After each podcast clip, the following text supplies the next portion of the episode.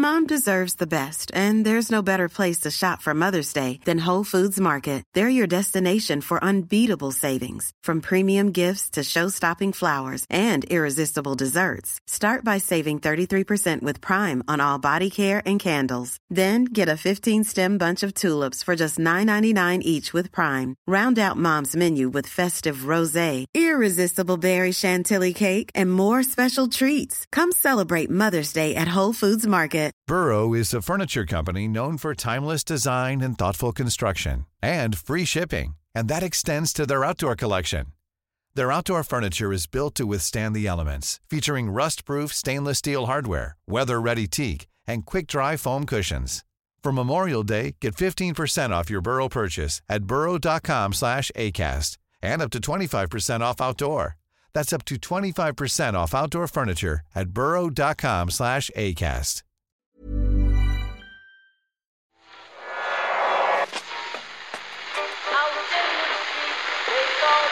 What is that? That's the second time it's gone off. They never go home, they never go home, they never go home, those boys.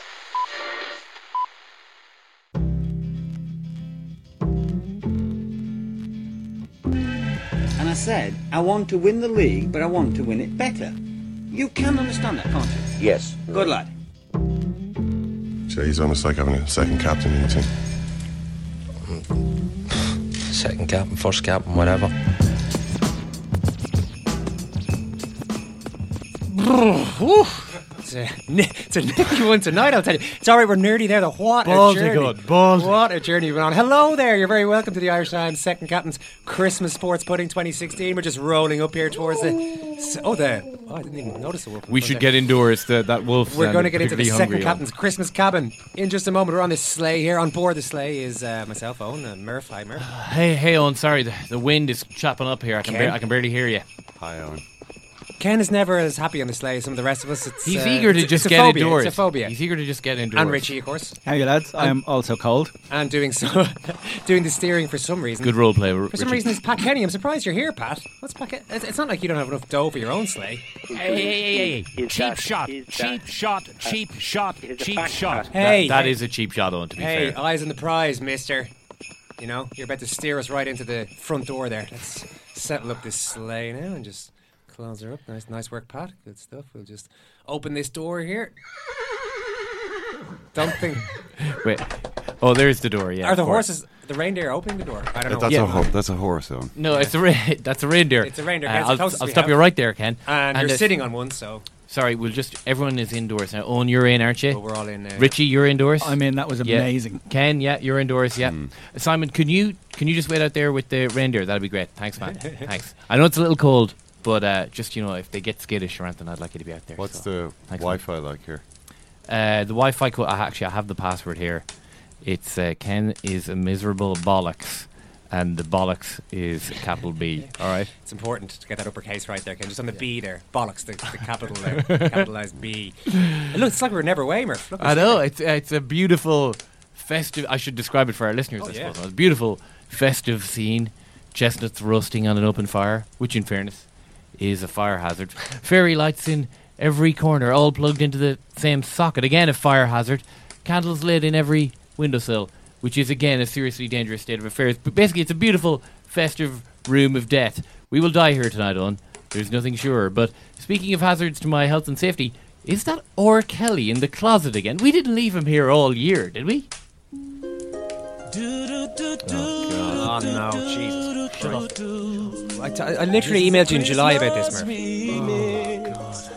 Christmas remix or not, I want that man out of my house. All right, Pat, we've got a show to do. Cheers for steering the sleigh there. Good man. Thank you very much, and a very happy Christmas to you. Oh, nice enough fella, actually, one-on-one, isn't he? Oh, yeah well, I mean, we're not challenging him on the amount of money he's earning, but he's actually pretty nice. Wait a minute, is that the football man himself over there? I wouldn't necessarily agree with anything Ken Early says about football. Go over and say hello there, Ken. Have a good football-related chat with the football man. This is going to be another awkward Christmas. Come on over with me, Richie, and we'll get through this. Didn't you have to establish your football man bona fides with John Giles? You'd have to go over to his house for 4 hours and he quizzed you about your football knowledge. In Rosie O'Grady's pub, which I think is it Terranure or Temple Ogre, all those places. One of them, anyway. And Yeah, the night before I was due on my first, I think, Premier Soccer Saturday show, got a call from the producer to say that John Giles wanted my phone number. And I'd never actually spoken to John. I'd never met him before. And I said, of course, yeah, what's this all about? I don't know. Passed on the number, I got a call. I said, Richie, how you doing? I heard you doing some work with us. I said, I am, John. I'm all excited. Well, fancy meeting me? Which basically meant meet me. And I met him on a Friday morning and we chatted ball like two football men do. Oh, that's nice. Ken never got that call. Oh, did you? You got the call to come and sit with John Giles. I got it once as well, actually, and at a broadcast of the Right Hook in Galway many, many years ago. Oh, yeah. I sat at the bar with John Giles, him drinking the John Giles' Bacardi and Cokes, me drinking pints of Heineken. What was the percentage breakdown of who was talking? Well, let's just say that was actually the advice. The main advice for him, but from John, was for me shut your mouth. Just listen, Ken. Be a good listener as a presenter. That's what presenters are there for, is to prod debate a little bit and listen, which is sound advice. I took that advice by and large. Yeah, no, I had similar sit down in the Montrose Hotel. I didn't realise that. Many years ago, yeah. Obviously didn't go as well as Richie's one. I think I talk too much. There's your first mistake. On our most recent podcast, we asked you to vote for... John had stepped into the kitchen there of our Christmas... That's why we were talking about it. As if he wasn't here. Yeah, but, sure. Sorry, just...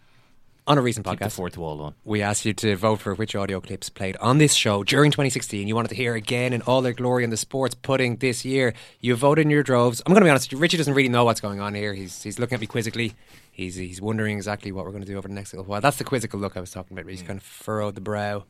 It is. It's your mention of a recent podcast that got my brow furrowed. Why? It's the first opportunity I've had the chance to meet Murph. And call him out on his vicious takedown of young Bobby. Oh, right. Of what? Of who? This is going to be a messy Christmas between Ken and Giles and me and Richie.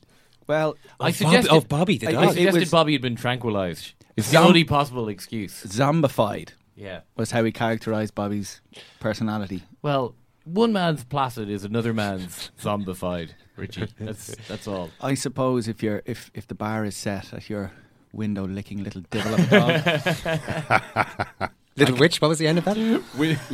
Little devil of a dog. Devil. Yeah, well. Listen, Richie. We look for different things in dogs. Different That's fair enough. For different dangerous bugs, dangerous enough in this weather, that window licking. The window licking, yeah. The temperatures having dropped. Okay, well, it's like the inside of the window. I'm sure she's fine. Sorry, I think I've taken this off on a tangent. We asked you for which audio clips that we played on this show did you want to hear again in all their glory on the sports pudding? You voted in your droves. You voted incorrectly, in my opinion, because there is one glaring omission. But we're going to go through that in a minute. Top five individually. As my favourite 1980s TV presenter Jim Bowen might say, though, look at what you could have won. McDevitt. This is like the coolest song I ever heard in my whole life. Owen McDevitt. All of you said I wouldn't make it. Stop talking about Tom Finney. He said I was a loser. This guy is a bit of a turtle. All right. They said I was a fucking soccer. My hand gets a little big. My hand is just a little big. This is just an act that you don't. You should be an actor. But brother, I am bad and they know I'm bad. I'll never do that. There were two bad people. One was John Wayne and he's dead, brother. And the other one's right here. You want that victory, boy? It didn't happen. What happened? I want victory for every game. Where do you think you got it all wrong today? Which is the game you want that victory, boy? It didn't happen. What happened? Well, it's just the nervousness. You look frustrated on the pitch. Which is the game you want that victory, boy? It didn't happen. What happened? You wanted victory. Well, I wanted victory. Which is the game you want that victory, boy? It didn't happen. What happened? Owen Balls. With Owen McDevitt. Featuring the poetry of Owen McDevitt. Oh, what an absolute load of nonsense that is. Nerd nonsense.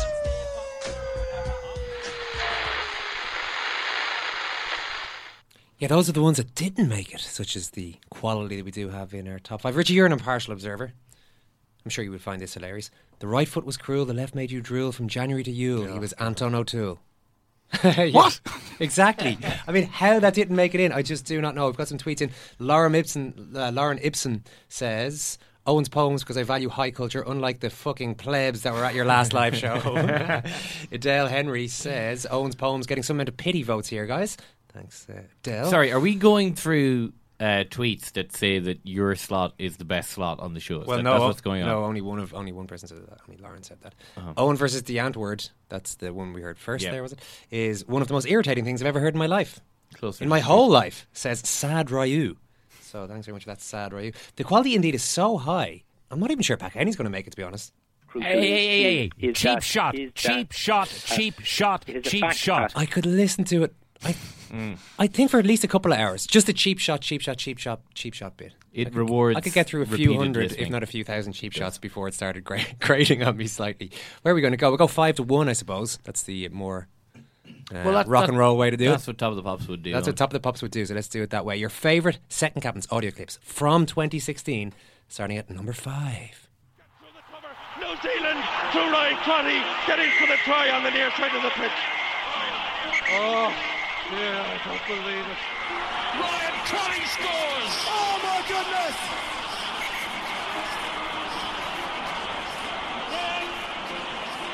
They've managed it. It's 22 each. Have you got a chance? No, I genuinely would be happy with a 20-point differential. What? I think that would be a success, yeah. Losing by 20 points would be a success? Yeah. Come on. Losing by 20 points would be a success? Yeah. Come on.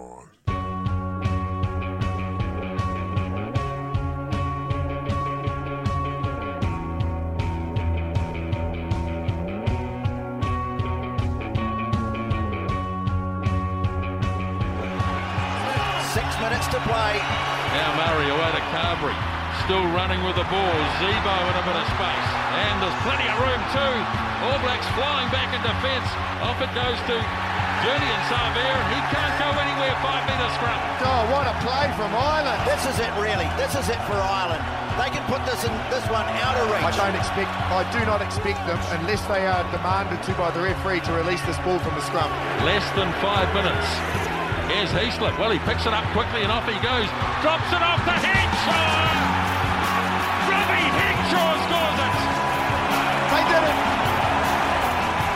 Bangs it down, and oh my goodness, I think, dare I say, this could be it for Ireland. Handy conversion for Joey Carberry to make his contribution on debut. All Blacks charge, up go the flags. This is history in the making, and they are really good for an Ireland. They deserve this, and what a night it's going to be. What a triumph it is for Joe Smith, Kiwi boy, who's engineered some real history. Into the grandstand it goes. Ireland beat the All Blacks for the first time. Robbie Henshaw doing the business there against New Zealand, and beautifully commentated on by our New Zealand friends. It was all very amicable, in fact, that week. The New Zealand media were falling over themselves to congratulate us, and as Irish sports fans, Murph, we were only too willing to accept the pats on the back from our... We got lulled. Well, you know what they say, a pat on the back is only a couple of inches from an arm around the neck tackle. Yeah, right? And they arrived in due course a couple of weeks later from both New Zealand media and... Well, you know, we do moan a little bit. We're not always the best losers, Murph, so maybe we deserved it. But Tadhg Furlong was one of the stars of the show. Maybe we deserved it. No, not the beating. I mean, the Irish media getting a beat down from the New Zealand media. Moaning the whole time, Ken. Moaning. I don't think so. No? I'm trying to be amicable, Ken. It's Christmas time. You know? No, I think... Well, we do get to play New Zealand again, don't we? In future? Huh. Yeah, we'll be playing New Zealand. That'll be very, very different approach from us when we beat them the next time. Real no mercy stuff. Yeah. Well, okay. I mean, I don't know that that's necessarily the best way to go about beating them. We had one of the stars of the show, Tadhg Furlong, in Liberty Hall. Richie, you were there too. I'm not always privy to what goes on behind the scenes. Did you get a chat? And I know everybody was impressed with his interview. Were you chatting to him at all?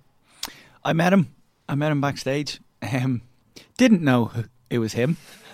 And when you see a man of that physique sitting just off stage in the backstage area, what do you assume? He's there to keep the peace. He's hired in some security capacity. Oh, no. So my initial exchange with him was to inquire as to where the quickest way onto stage from the backstage area would be. And that was fine. That was very cordial, and I don't think I gave the game away in that one. Do you think it was a bit of overkill for the bouncer at the Liberty Hall Theatre to be... like a 20 stone I mean, it gets pretty unruly in there, Ken. I don't know what kind of audience you were expecting. I didn't know maybe US Murph brought this kind of security with him. I didn't know. I just saw this mountain of a man just sitting off stage, and I asked him, a couple of questions, and then I think after a little while, after I left, is where he was.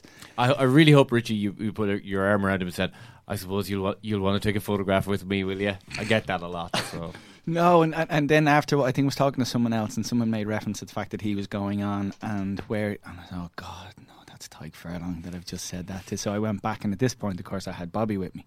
So I think I just walked up, and we had some kind of strange chit chat about the puppy at the end of my leash, and I think you brazened through it. I think I won him over. It's not unlike the time my cousin asked Jamie Heaslip to take a photograph of her and Eamon Dunphy. Jamie Heaslip had already become one of the most famous Irish rugby players at the time, but no, it was Dunphy was the man for her. All right, where are we from? Number 4 here. Oh yeah, love this one.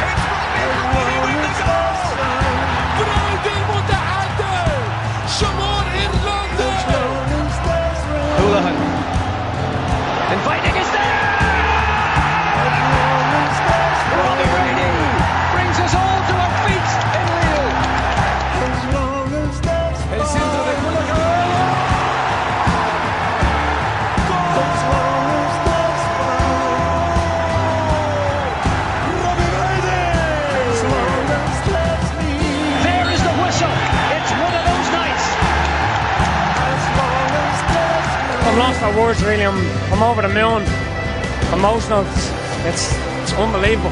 It's Stuttgart, it's New Jersey, they're all rolled into one. Another big, big scalp when it was needed most. Lille, here we come.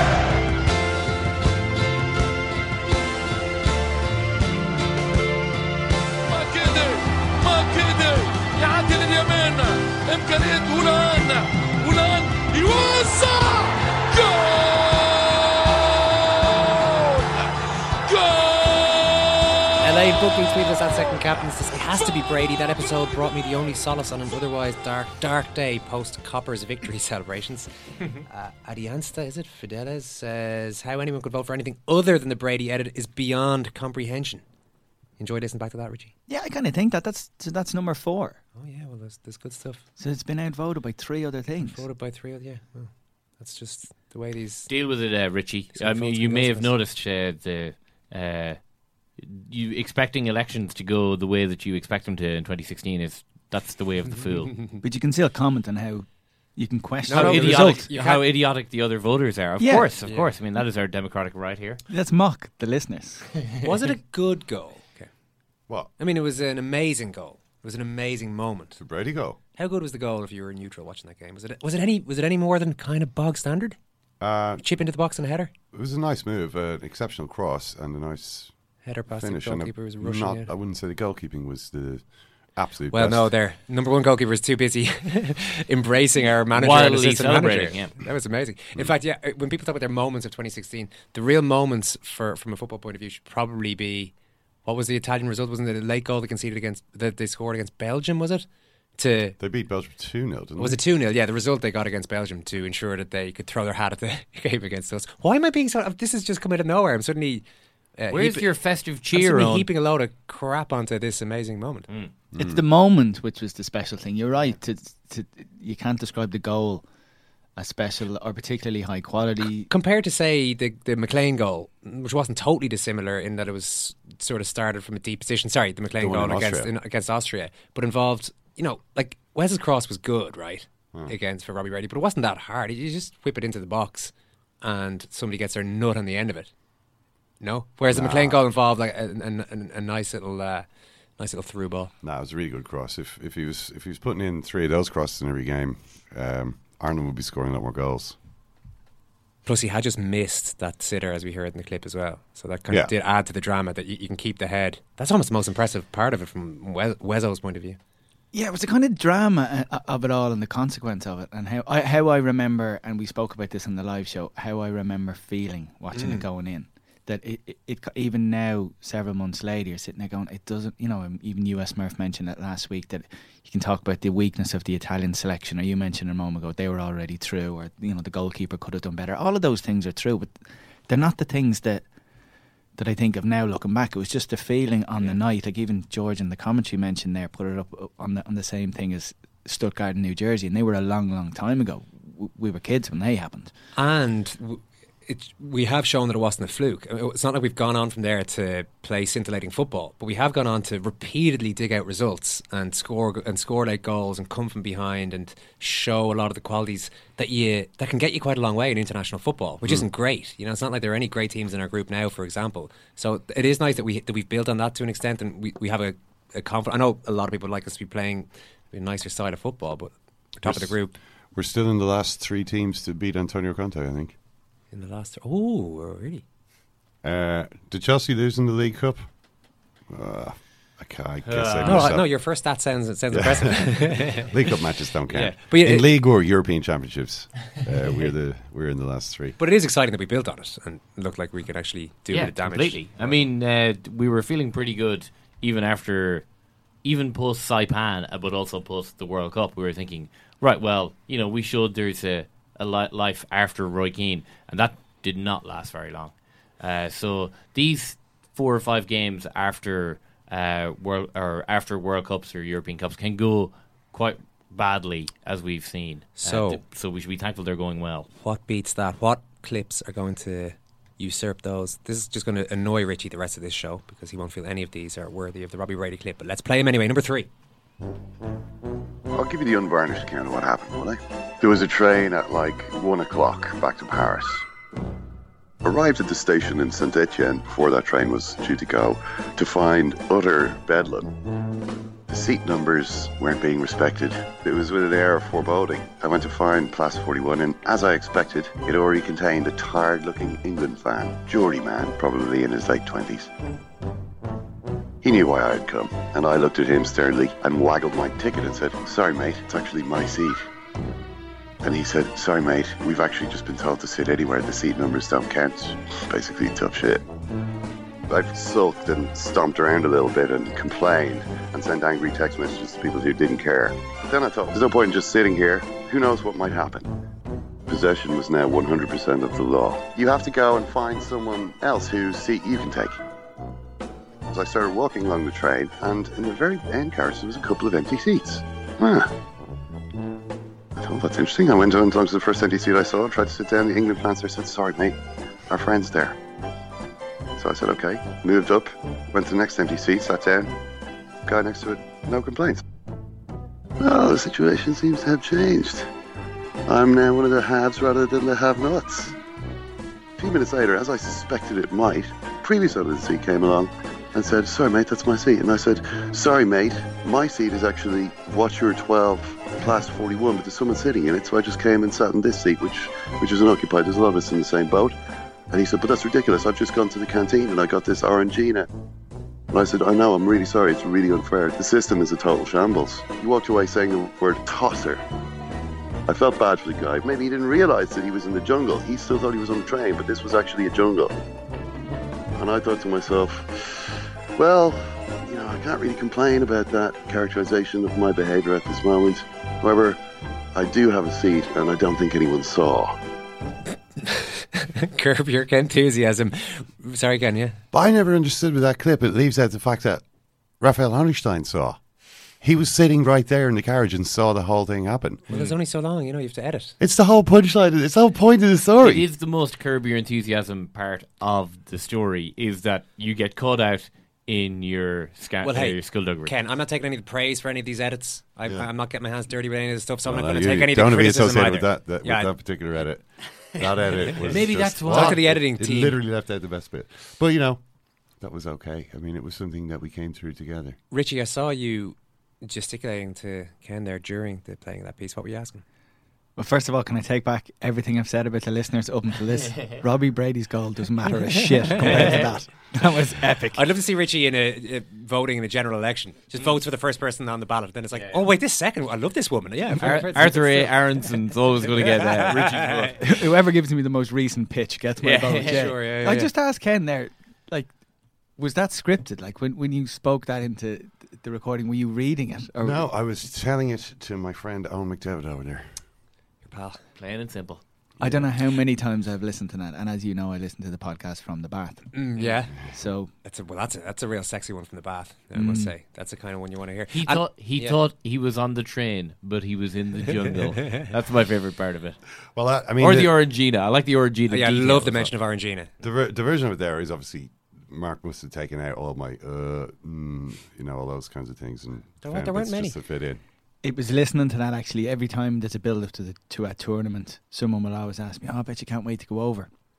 And I say, oh, no, RTE, actually, we stay here. I don't go further than Donnybrook. And people say, oh, that's a bit of a nightmare. And I'm in my head going, no, it's perfect. And it's because of avoiding experiences exactly like Ken has just described. That's 41 of what you're 12. Yeah. That's what it's all about. Hey, Ken, I'm not looking for any praise here, but did you notice that your buddy Owen here? Yeah. Took the advice of John Giles and just sat there and listened.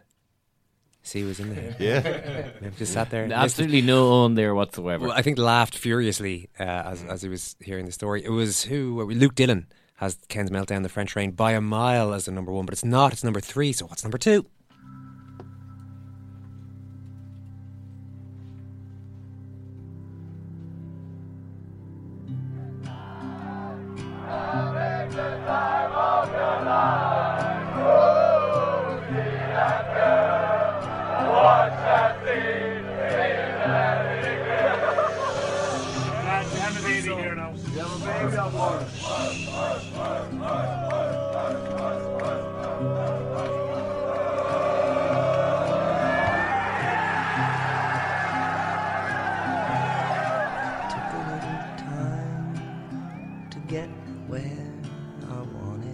Well, there are a lot of great moments. The performance against Italy was fantastic. Not winning the game against Sweden was actually a disappointment to me. Crosses back to the edge of the penalty area. I felt at the start of the tournament you needed to win a game to give yourself a really decent chance of qualifying, and it looked as if we'd spurned that. Combining that there with the crowd that we had, the supporters that we took, the humour that they had throughout the tournament, the stories coming back about... one of those YouTube things of the nun on the train singing Our Father who art in Heaven. I think that was brilliant, and far more highs than lows, I have to say. From time to time I get heavy hearted thinking of how we used to kiss. Here's Lukaku! It goes Vito! 2-0 Romelu Lukaku! Seals the 3 points for Belgium. Curry. Into the penalty area. It's Robbie Brady with the goal! Curry. He's got some space. Long's trying to swivel. He's pushed down. Referee's pointed to the penalty spot. Ireland have a big chance inside 1 minute, 15 seconds. Wow. Robbie Brady against Hugo Lloris. Ireland leading Lille. What a start. What a perfect start. France turn the screw. Oh, it's there. Giroud, it's Griezmann, and Griezmann makes it two. 2 goals in 3 minutes. Off goes Griezmann again. Put in by Giroud. Griezmann's brought up, and that's a penalty. Red card. Shane Duffy is on. Griezmann's done the damage yet again. Curry. Is the time for him to get it up the pitch? There isn't. The dream has died. Ireland are out. Having fought the good fight. Curry. Just felt like I was there for us today. Our fans are unbelievable, and we'd love to go a bit further for them, but we hope we made people proud, because our fans are amazing and everyone back home is amazing, and As I said, we're just disappointed we couldn't see it out.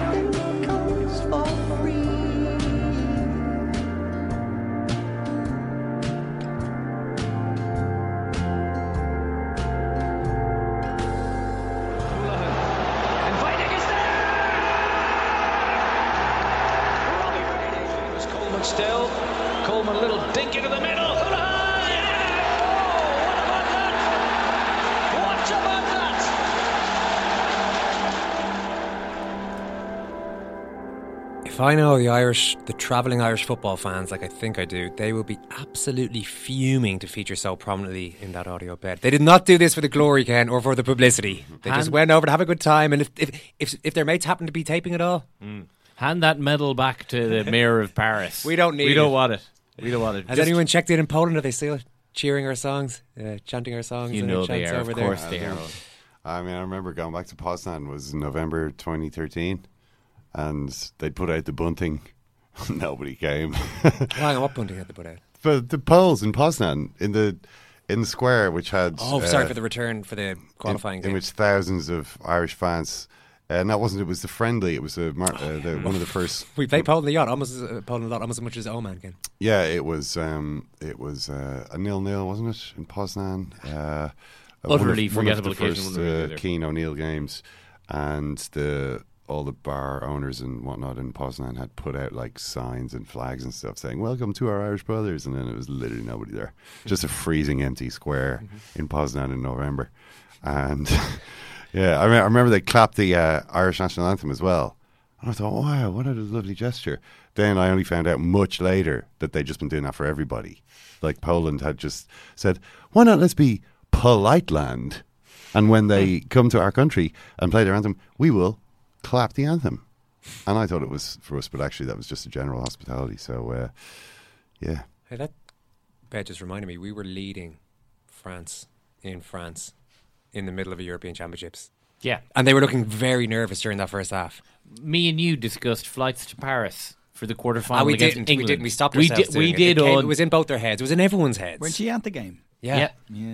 And I suppose at this juncture on, we should probably thank the person who got us two of the greatest tickets that I've ever gotten for a sporting event. So, Richie Sadlier, I thank you. Richie's the man for these sporting. Everybody who knows Richie Sadlier, bug him a little bit more for tickets. Yeah, he's got loads. Not just tickets. He can get you the best seats in those halfway line. Oh, hurling final, football final, no problem. You see, you think that I'll now be in the awkward position of getting hounded by my mates. That's pretty much the position I've been in. No. When I retired, I thought, is there any positives to this? And I thought, you know what? One positive is I won't get random requests from people I haven't seen in 3 years, like a week before, like the FA Cup final, going, give us, tickets, because I'm a Man U fan and Man U are in the final. I'm like going, okay, you knew for quite a while they're in the final, and what makes you think you're top of the list? Yeah. If I manage to get myself a ticket. So... say what you like. I'm already fucking hounded. I'm not talking about mates, Richie. I'm talking about a few at Richie Sadlier's. Any chance of a ticket for the X and Y sporting event? He's a very big-hearted guy, so he'll try and sort you out, if at all possible. Am I misremembering this, Ken? We got the goal. We were playing quite well. I have visions of James McLean raiding down the left flank a couple of times. Shane Long's pace causing him a bit of trouble.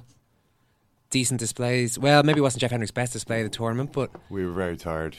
Hendrick annoyed the entire French crowd by faking injury, and that was so funny.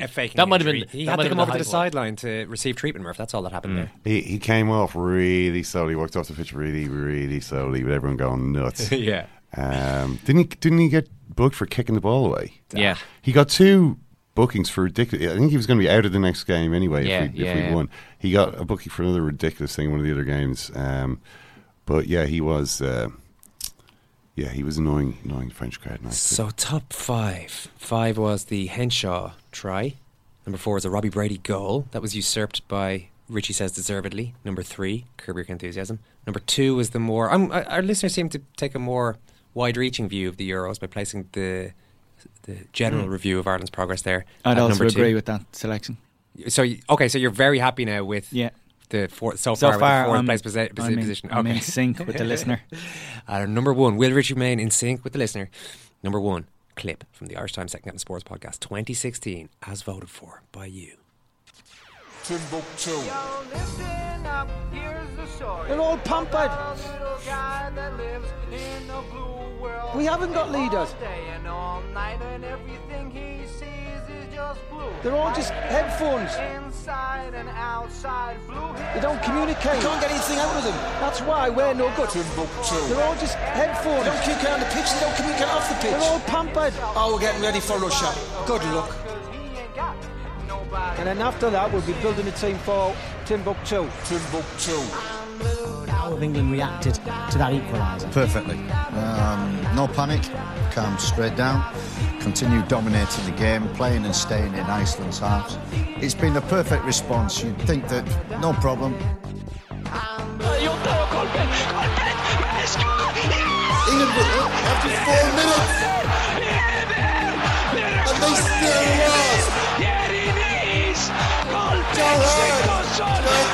still lost. Maggie Thatcher, your guys took a hell of a beating. Maggie Thatcher! Your boys took a hell of a beating. The only thing that they have got is the big boy up front, Sigurdsson, who really, Sigthorsen. Oh my word! Oh, talk us through that, Steve. I think we know what's happened. Oh, just say, Sigthorsen. You just cannot. There you go, our number one clip from the Irish Times Second Captains. Oh my God, the Irish Times Second Captains podcast 2016. I'm too excited about it. Are you happy, Richie? Number one? Absolutely, it's unbeatable. I remember watching that McLaren footage and thinking at the time, I don't think I've ever seen anything better than that in my entire life watching television. It was just glorious, his smug face. No. And actually what he was saying wasn't actually true. No, England were struggling from the start. Yeah, we're dominating, we're playing and staying in Iceland's half. It's just this typical fucking English thing. They just see the game in one way, and for him to be caught on air coming out with that while the goal went in, just that groan. The pictures are... I mean, the audio was brilliant. When you get to see the pictures as well alongside it, it's just a thing of beauty. Really is, Ken. Yeah. Well, there's Chris Waddle as well. Don't forget Chris Waddle. And you saying the word Joe Hart like it's the funniest thing you've ever seen as well. I mean, they're all of the audio clips there all have their merits. Waddle though. I mean, every tournament after tournament, he delivers. Yeah. You know? Yeah, I mean, it's a tradition now. The night England get knocked out of whatever tournament they're in, Chris Waddle has a meltdown. Going back to 1990 when he personally blasted them out of the tournament. That's just the first of a furious blast at the end of an England football tournament. Yeah, brilliant. And George Hamilton's. I'd completely forgotten about George Hamilton's. That's very funny because I'd completely forgotten about. What was a Norwegian commentator called again? Everyone else will remember. These are the kind of things you know back to front in the middle of the Euros. Mm. All that was in my head for a day was George Hamilton's impression of said commentator. Who somebody's going to check the name of, I'm sure, at the moment, as I'm blathering on here. Somebody can multitask and look up something on a Lillian Lilean. Lillian. That's the guy, yeah. George Lillian. Even George's pronunciation of that was spot on. Unbelievable. I don't think I can put into words how happy Ken made me during the Euros. The cherry on top was laughing at England. Genius, says Rory O'Connor. There was another one couple of ones along those lines, I must say. But I do remember putting it on that podcast. Is it a little bit cheap? You know, is it a little bit of a cheap shot, as our friend Pat, who's waiting outside for us, would say, to just laugh at England? And you kind of felt, well, in this particular case, not really. I mean, Brexit happened during the competition. They just before that game. It's too funny not to laugh at, essentially. Yeah, it was okay. I suppose that's step one. Article 50 comes later. But that's a nice sort of symbolic exit for... I mean, you did feel a bit sorry for the England's players. Wow. I mean, I know Waddle was hammering the players. I didn't feel sorry for the England fans at all. They'd had plenty of fun by that stage. Why do you feel sorry for pampered multimillionaire professional footballers who are out of touch? They're the ones who are caught in the middle of this. Like, it's not their fault that the Brexit happened. It's not their fault. But Raheem Sterling paid loads of money on a house for his mum. But don't think Brexit vote influenced their performance, do you? No, but they were, from my point of view, the malice that you'd hear in my cackling is partly based on that, which obviously nothing to do with it. I mean, the vast majority of English journalists, I wouldn't say every single one because I didn't canvass everyone, but the vast majority of those guys who would have been out covering it would have been appalled by it, like horrified. Oh my God, what has happened here? I think most of them would have been on the sort of Remain side, I suppose they're English people who travel. The shock of the tournament must have been amazing, because I remember, were we trying to get Philippe Auclair on that morning, and he just said, I can't do it, guys. He can't do it. But I mean, Philippe had been campaigning against it. I mean, Philippe, I remember, was the first person who actually kind of brought it up to me as a thing that might really happen. Right. Because he rang me up when I was in Boston remember when we went to New York? I was in Boston for a couple of days. April? And April. And he rang up, and he was looking for he was looking to get in touch with people, because he was putting out like a statement, a kind of please don't vote Brexit or whatever. And he was saying, so he was looking for some names of some kind of Irish people that he could contact and ask if they'd support his thing. And I said, yeah, sure. And I said, you don't really think that can happen, do you? And he was like, oh, I don't know. The fascists are getting more and more confident. And when it actually happened, I think he was kind of floored by it. I mean, he couldn't believe it.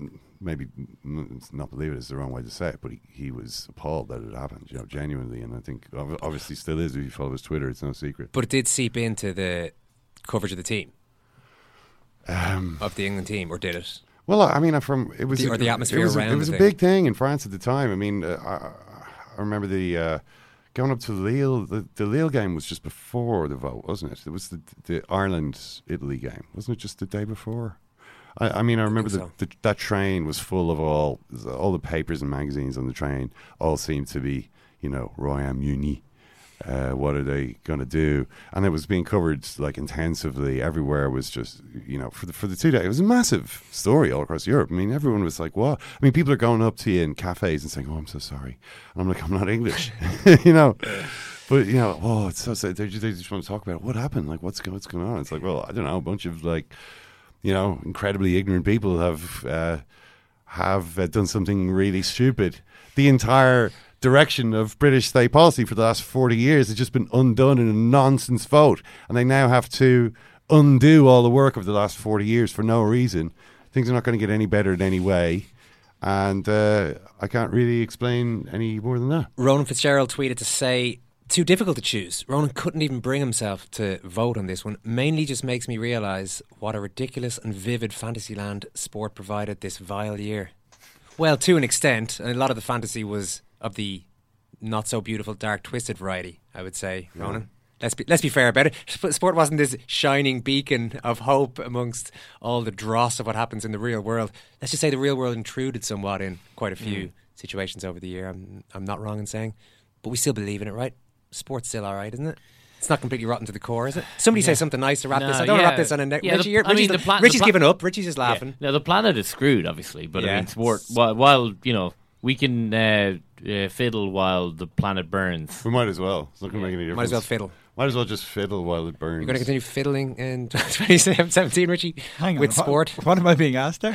You're going to continue to watch sport, or have you given something up to do with what you do in the... No, forget about it. Actually. Listen, everything's going to be grand. Relax.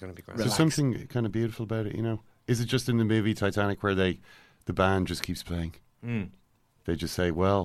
And the band played on. Leo Messi just keeps kicking footballs. One more tune. That could be us just playing as the whole thing disappears beneath the waves into the abyss. All right, hope you enjoyed the show. Have a great Christmas. Thank you very much. A very happy Christmas to you. Oh, well, thank you, Pat. If you're travelling home, listen to us. If you're still stuck in the office today, if you're running around doing last-minute shopping and only half listening, happy Christmas to one and all. We have got the usual football podcast out today. That's Thursday.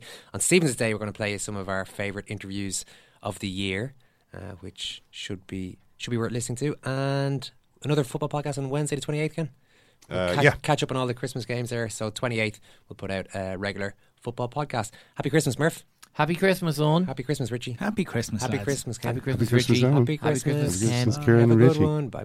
We are here now working on a record called The Gang's All Here. Would you like to give us a preview of this disc? We'll give him a sound. Come on, let's give him a preview. We'll do a lot better if we had the music here with us. We're going to do it. We'll try now. Hey, the gang's all here. Join in the fun. Hey, the gang's all here. We're gonna swing as one. How you like that? I'll see you guys later. All right, Sam. Yes, sir. Okay. Thank you very much, Cass. You're welcome. All right. Lost my words, really. I'm over the moon. Emotional. It's unbelievable. That's the colour of my room where I will live. Killian shoots. Oh, he's hooked. lofted away to the left and wide. It's just not meant to be for Mayo. Mayo blinds drawn all day. Nothing to read, nothing to say. I understand how difficult it is, Keith. They're known for being cheats. There'll always be cheats. Amateur boxing stinks. From the core right there on top. I will sit right down. Wow. Waiting for the gift of sound. 20 years we've been waiting for this, and at last we've got that Olympic medal. I will see. Waiting for the gift of sound and vision. Patrick Hickey, the president of Ireland's Olympic Committee, has been arrested. They're all pampered. They're all just head for it. My head. Don't you wonder sometimes? About sound and vision. There is the whistle. It's one of those nights. It's Stuttgart. It's New Jersey. They're all rolled into one. Another big, big scalp when it was needed most. Lyon, here we come. About sound and vision.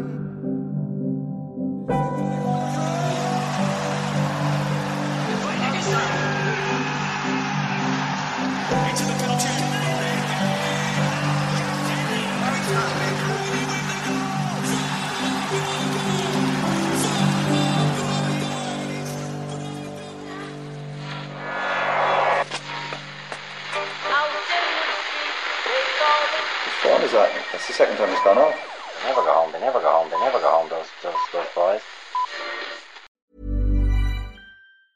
Hey folks, I'm Mark Maron from the WTF Podcast, and this episode is brought to you by Kleenex Ultra Soft Tissues, your ally to help tackle your allergy symptoms this season. I love the change of seasons, but nobody loves pollen and all those other things floating in the air that make you sneeze during this nice weather. Kleenex Ultra Soft Tissues are hypoallergenic and allergist approved. So fight back against watery eyes and runny noses without worrying about irritating your skin. For this allergy season, grab Kleenex and face allergies head on. Mom deserves the best, and there's no better place to shop for Mother's Day than Whole Foods Market. They're your destination for unbeatable savings, from premium gifts to show-stopping flowers and irresistible desserts. Start by saving 33% with Prime on all body care and candles. Then get a 15-stem bunch of tulips for just $9.99 each with Prime. Round out Mom's menu with festive rosé, irresistible berry chantilly cake, and more special treats. Come celebrate Mother's Day at Whole Foods Market.